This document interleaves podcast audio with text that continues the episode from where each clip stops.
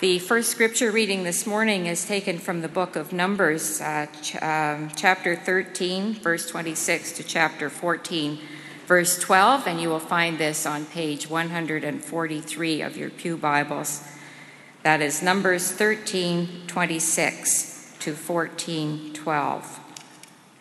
They, that is the scouts who'd been sent out by Moses, who were the leaders from each of the tribes of Israel, came back to Moses and Aaron and the whole Israelite community at Kadesh in the desert of Paran. There they reported to them and to the whole assembly and showed them the fruit of the land. They gave Moses this account We went into the land to which you sent us, and it does flow with milk and honey. Here is its fruit. But the people who live there are powerful, and the cities are fortified and very large. We even saw descendants of Anak there. The Amalekites live in the Negev. The Hittites, Jebusites, and Amorites live in the hill country, and the Canaanites live near the sea and along the Jordan. Then Caleb silenced the people before Moses and said, We should go up and take possession of the land, for we can certainly do it.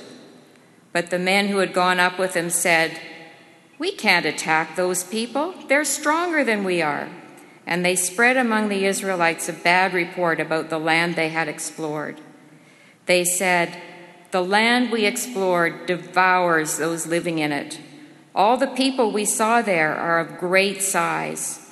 We saw the Nephilim there. The descendants of Anak came from the Nephilim. We seem like grasshoppers in our own eyes, and we look the same to them. That night, all the members of the community raised their voices and wept aloud. All the Israelites grumbled against Moses and Aaron, and the whole assembly said to them, If only we had died in Egypt or in this wilderness. Why is the Lord bringing us to this land only to let us fall by the sword? Our wives and children will be taken as plunder. Wouldn't it be better to go back to Egypt? And they said to each other, we should choose a leader and go back to Egypt. Then Moses and Aaron fell face down in front of the whole Israelite assembly gathered there. Joshua, son of Nun, and Caleb, son of Jephunneh, who were among those who had explored the land, tore their clothes and said to the entire Israelite assembly, The land we passed through and explored is exceedingly good. If the Lord is pleased with us, he will lead us into that land a land flowing with milk and honey, and will give it to us. Only do not rebel against the Lord, and do not be afraid of the people of the land, because we will devour them. Their protection is gone, but the Lord is with us. Do not be afraid of them.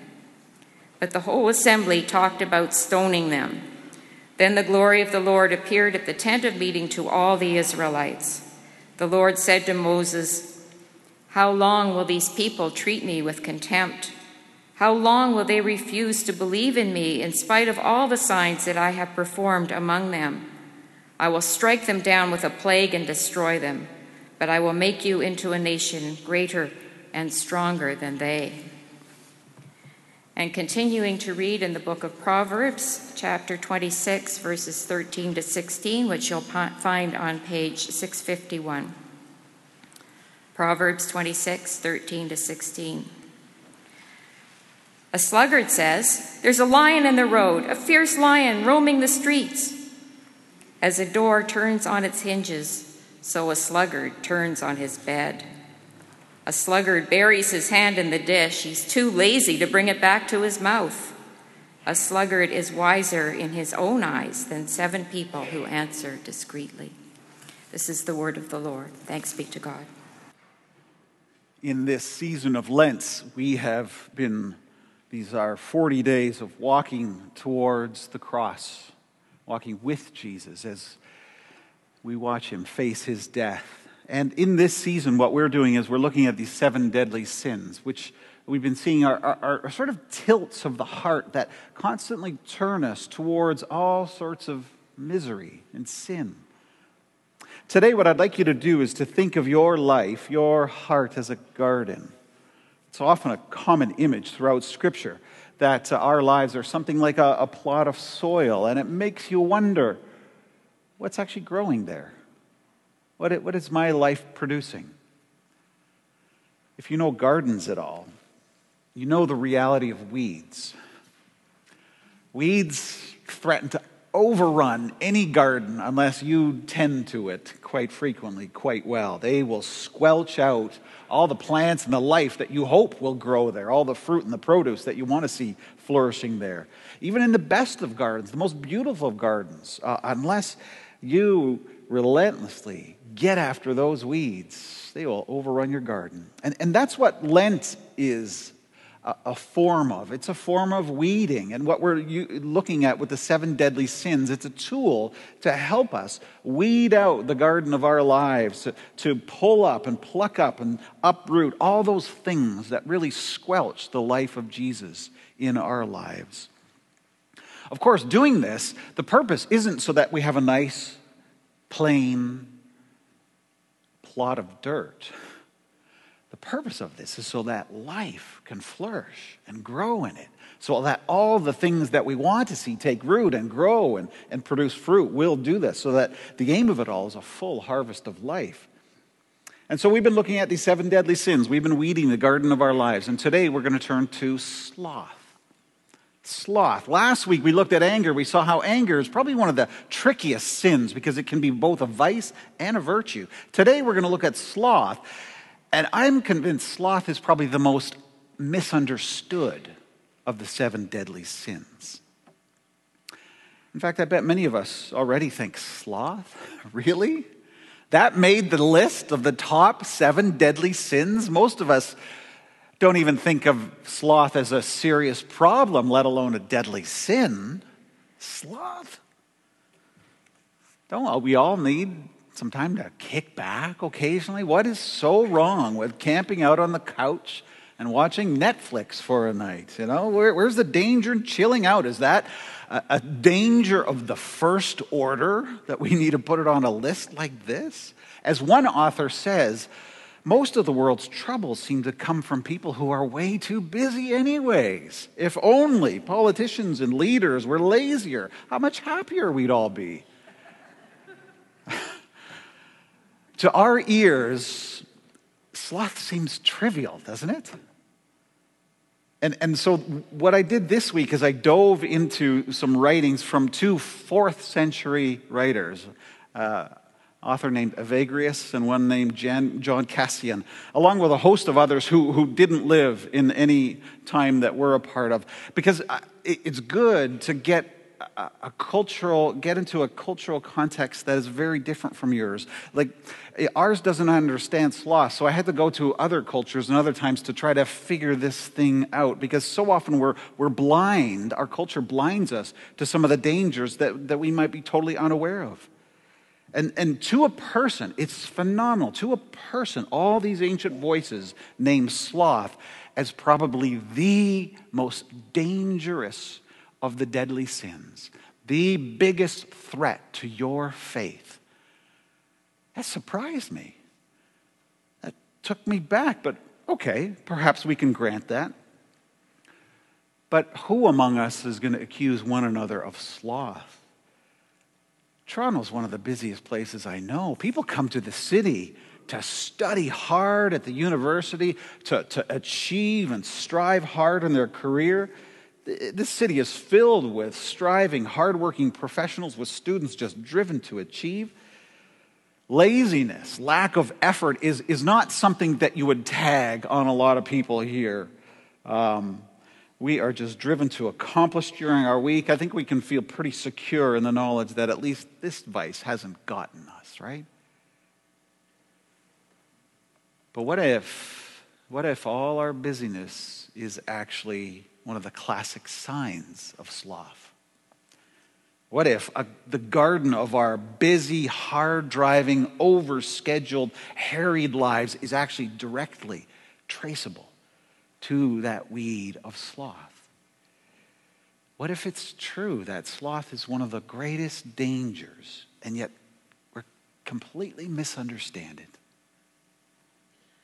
Well, that makes me want to pray. So let's do this as we enter in. Join me in prayer. Father in heaven, we pray right now for your Holy Spirit to open up our lives and to give us wisdom.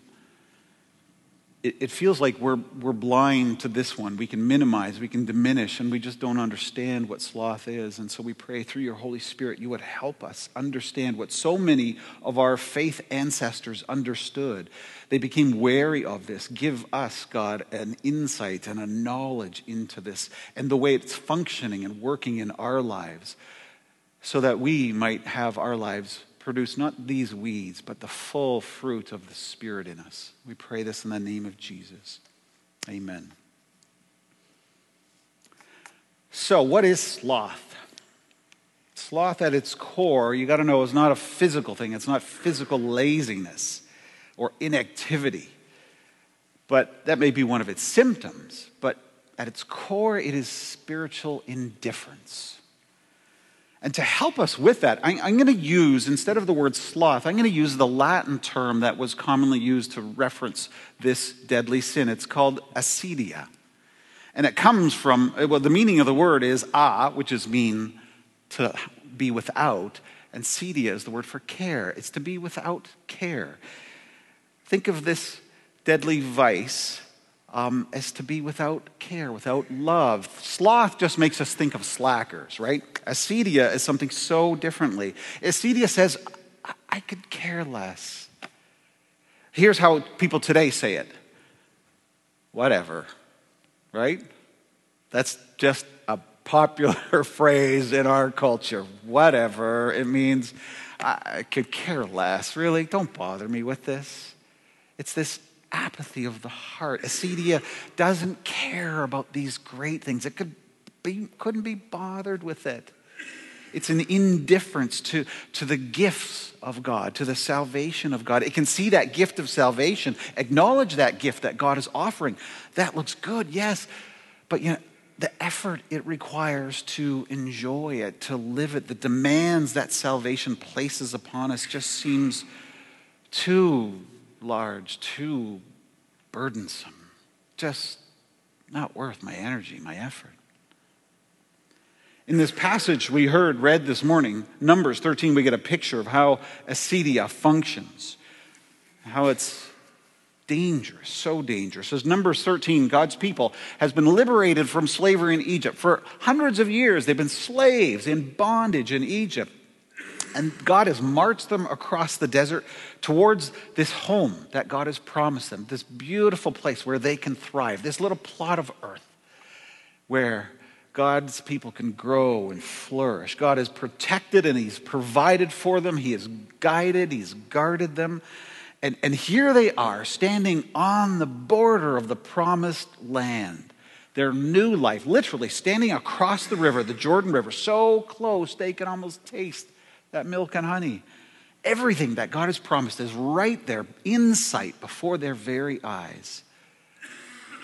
Now, some spies, some scouts were sent in to do a little reconnaissance work, and they return and they give a report. And they first say it is amazing land. It is good. Look at the fruit. It is just flowing with every sort of goodness. It, it is better than we could have ever imagined. But we can't go there we can't take it. It is too much. The people there are giants. We will be devoured there. What a heartbreakingly sad story.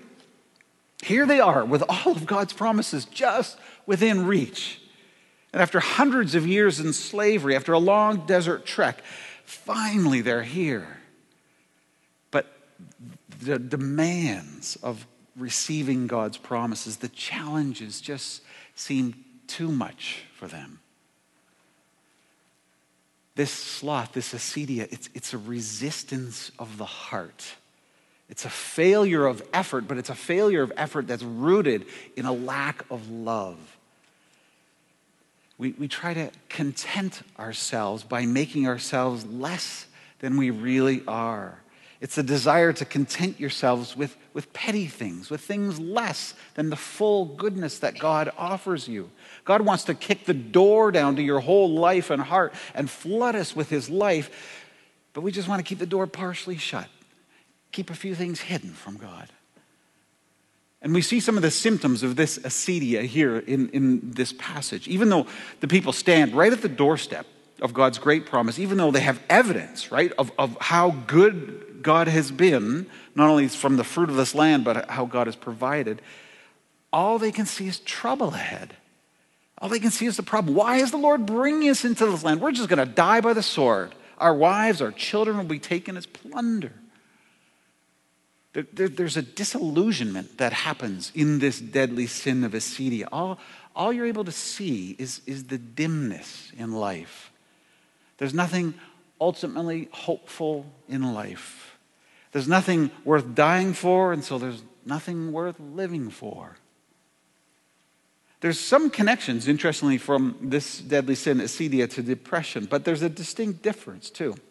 The difference is that depression has a physiological basis, a brain basis, but, but acedia is, is a spiritual phenomenon.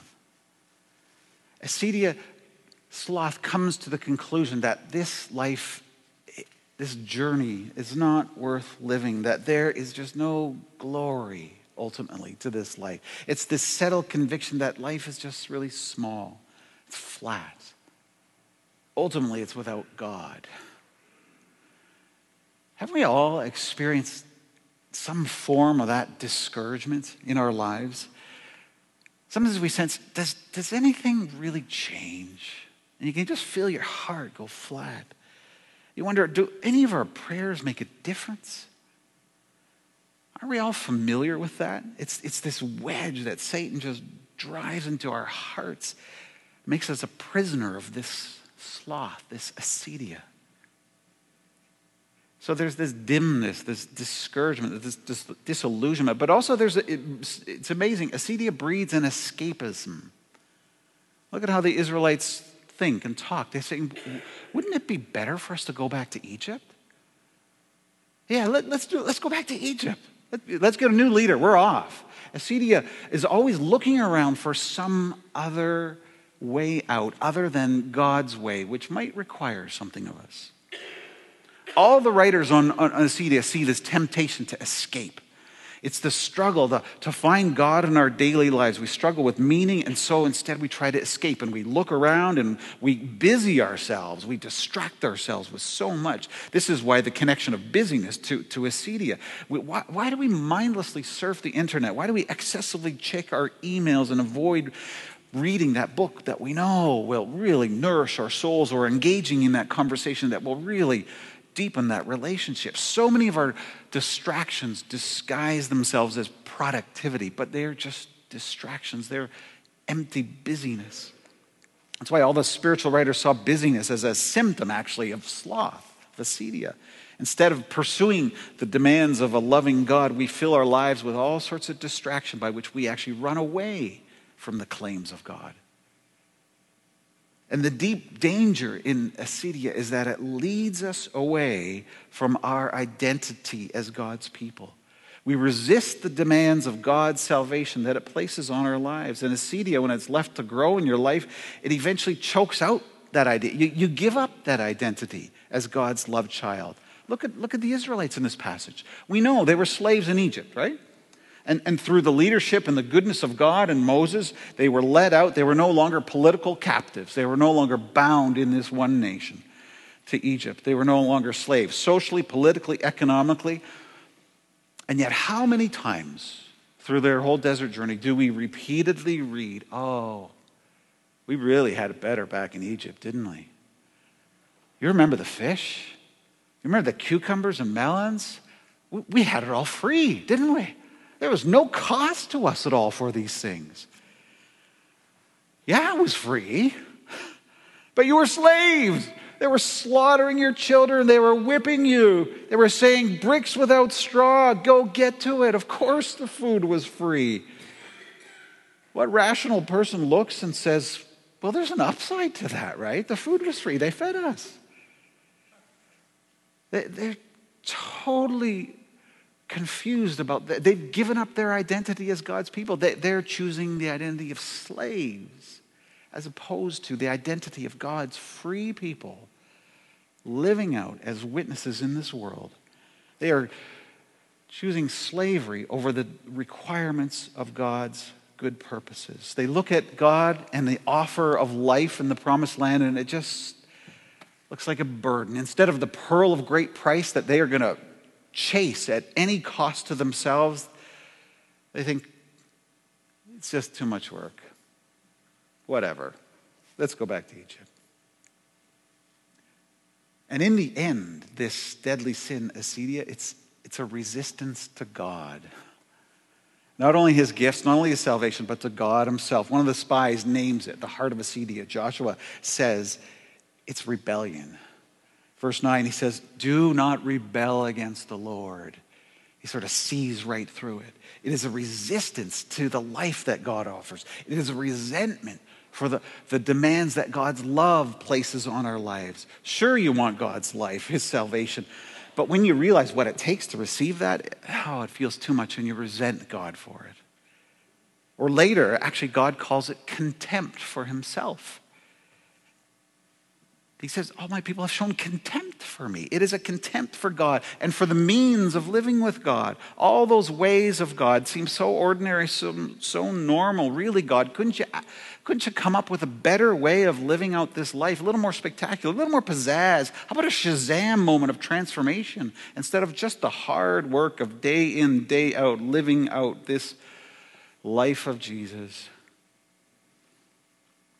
This, this sin of acedia is really a tough one to, to grab a hold of. And, and, let me try a couple of analogies with you to help us uh, get at it. Think of a budding musician, someone who is slowly learning her instruments, tasting some of the glories of music. You know, when music is played, when you get to play with others, there's this synergy, there's this beautiful lift, this energy, and how it can just lift your soul, the beauty, the wonder of it.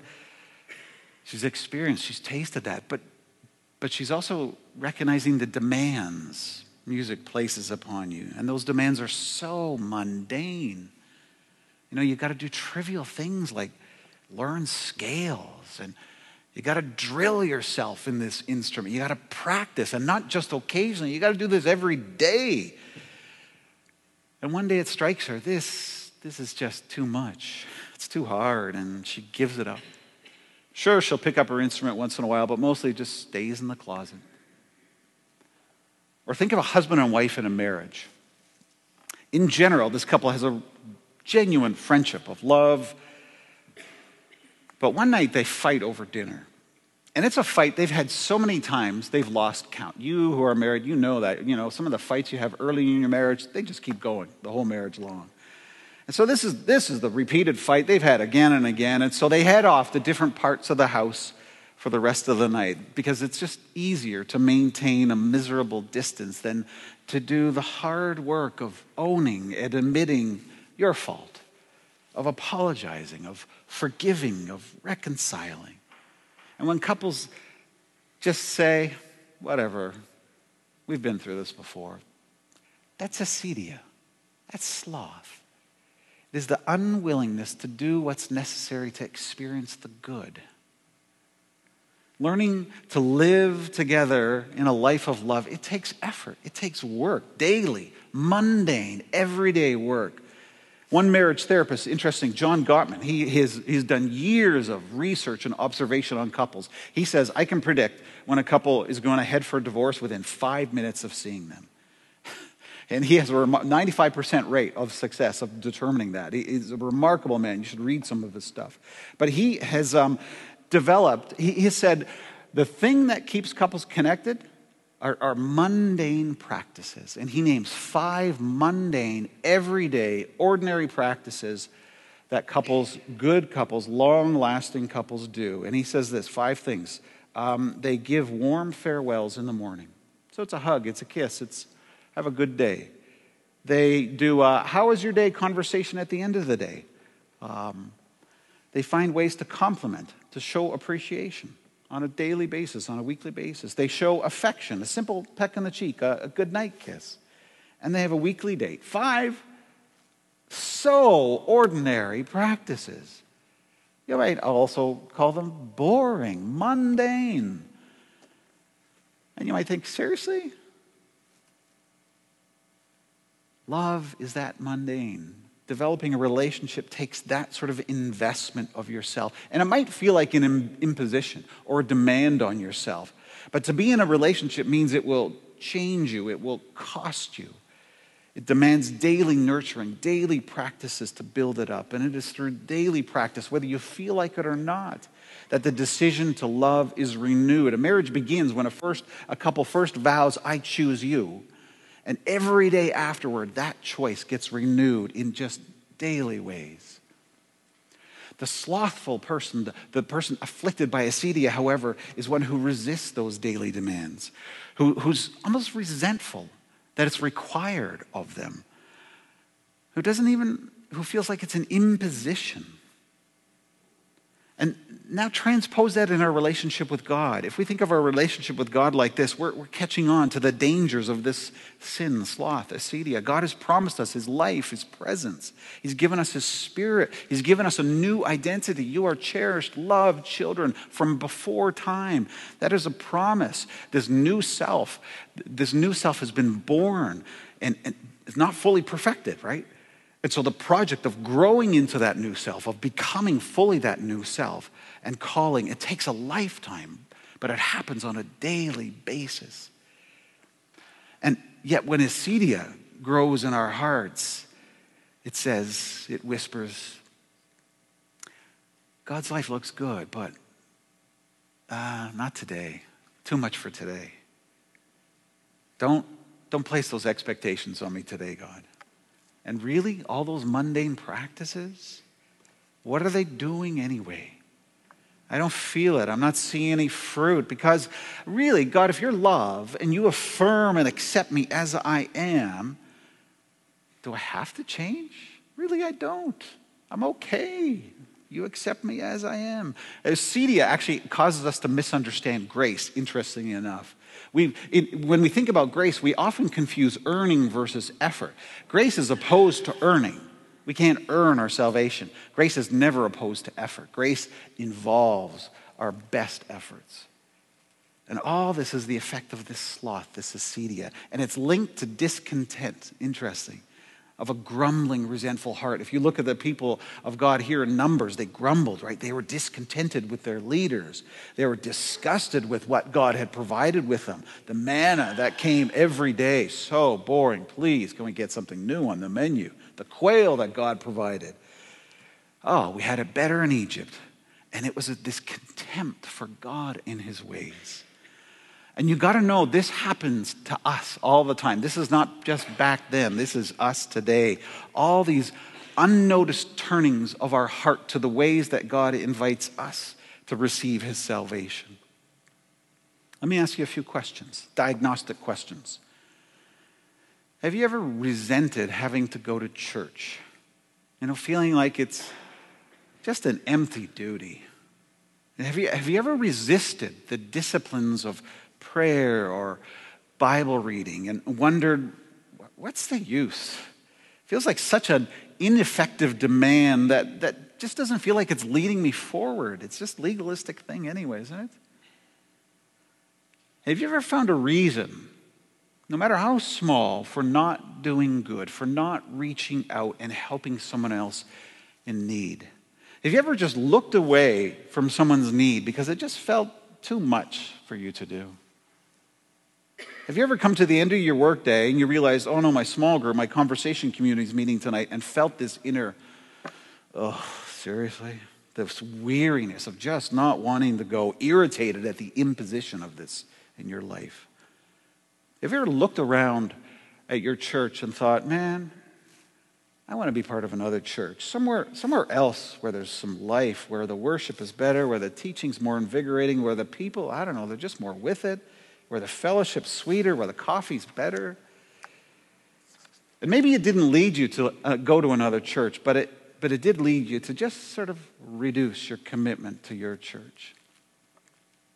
Can I start out and say, I felt every one of those things, and I'm the guy that gets paid to be here. And I get it. We feel this, right? They're real. We're so, it's so real. If you've ever felt those, that is the power of acedia of this sloth, and something dangerous is gripping your life, and it seeks to take you down. This, this discontent with the people that God has placed you with, this grumbling heart that says, Man, there's got to be some better ways to your salvation, God, because this seems really boring. I just read this week, there's a professor, John Stackhouse. He's a professor of culture studies and theology. Uh, and he, he talks about how Christians these days, he find them sort of congratulating themselves for how we've escaped a lot of the spiritual and worship practices from our Christian upbringing. He talked about, you know, sort of the, the overbearing expectations of things like Bible memorization or weekly Bible study or twice a Sunday worship or prayers or songs, the long sermons, the emphasis on evangelism. And he writes this quote, we're liberated from all that obsessive and isolating church going. But to do what? To worship more and better than our predecessors did? To form stronger relationships with other Christians than they did?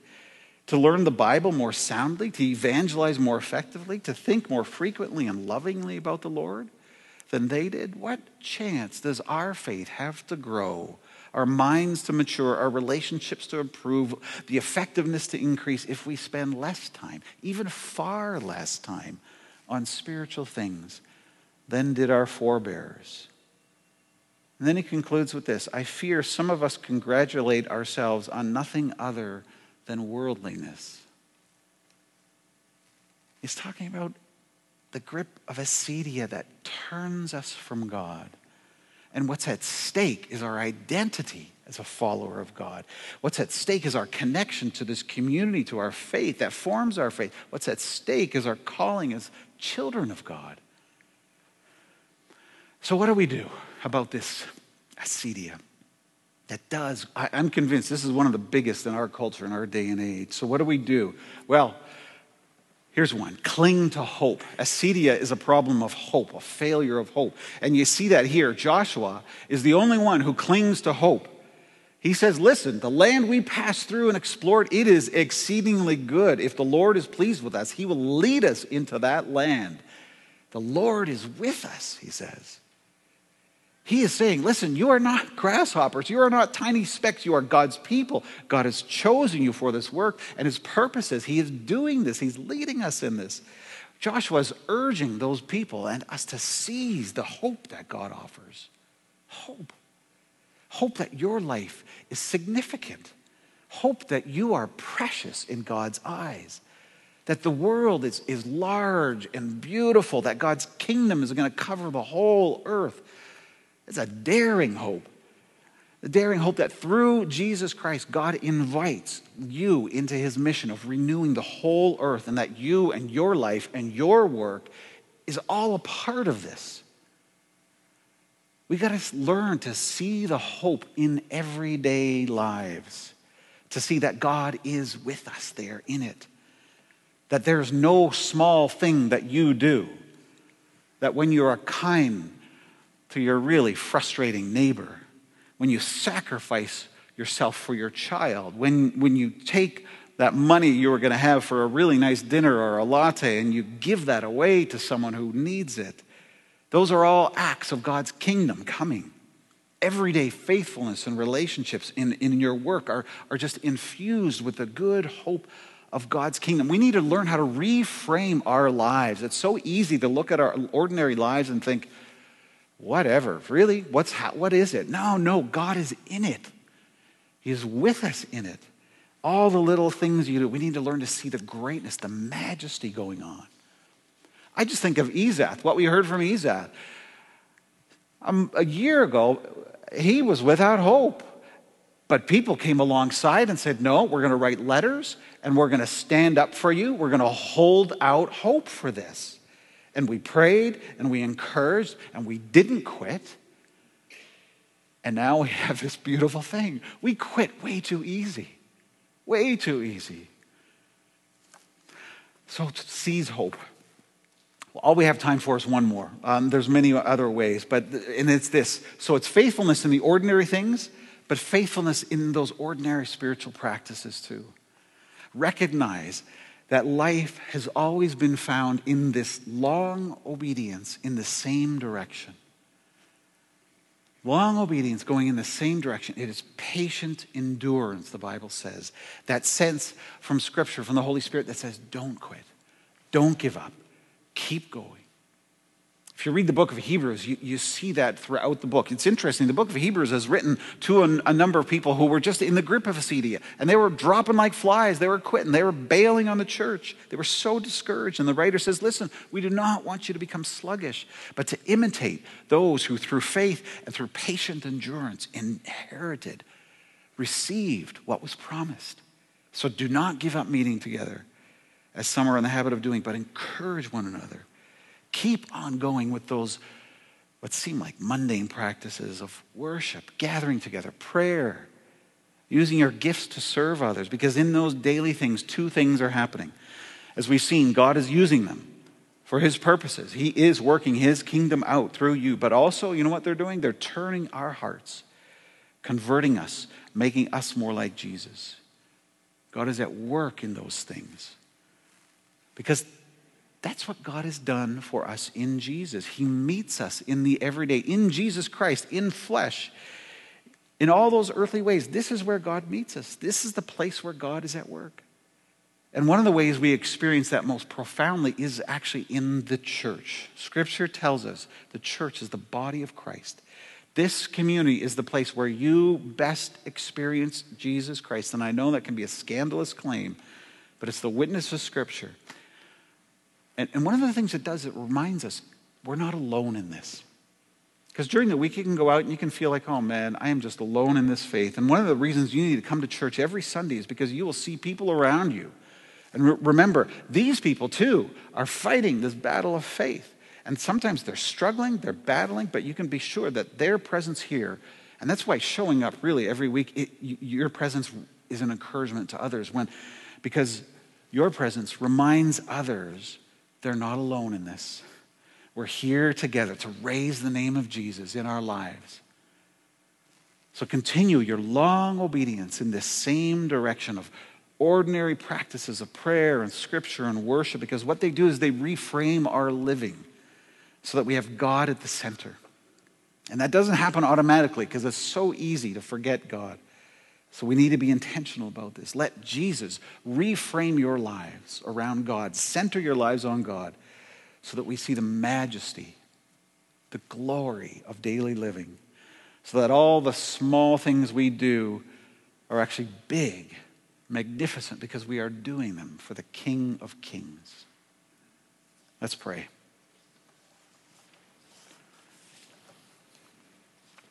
Almighty God, we pray that you would help us spot this deadly vice of acedia. Don't let us get too fooled. It's just sort of kicking back or slacking off, God, but it's so much more lethal than that. And help us to spot it and name it, God, so that we can get rid of it, so that we can weed it out, so that we can run from it. And as we do that, keep our eyes fixed on Jesus the author and perfecter of our faith. May we be so moved by what Christ has done that it would inspire in us patient endurance to throw off all sin and to pursue the life that you have given to us. May we never lose hope. May we, we never flag in zeal, God. But may we be filled with strength for this journey, knowing that you are perfecting our faith. You are making us like Jesus day after day. Thank you for that good hope. Thank you for this good life, God. We pray it in the name of Jesus Christ. Amen.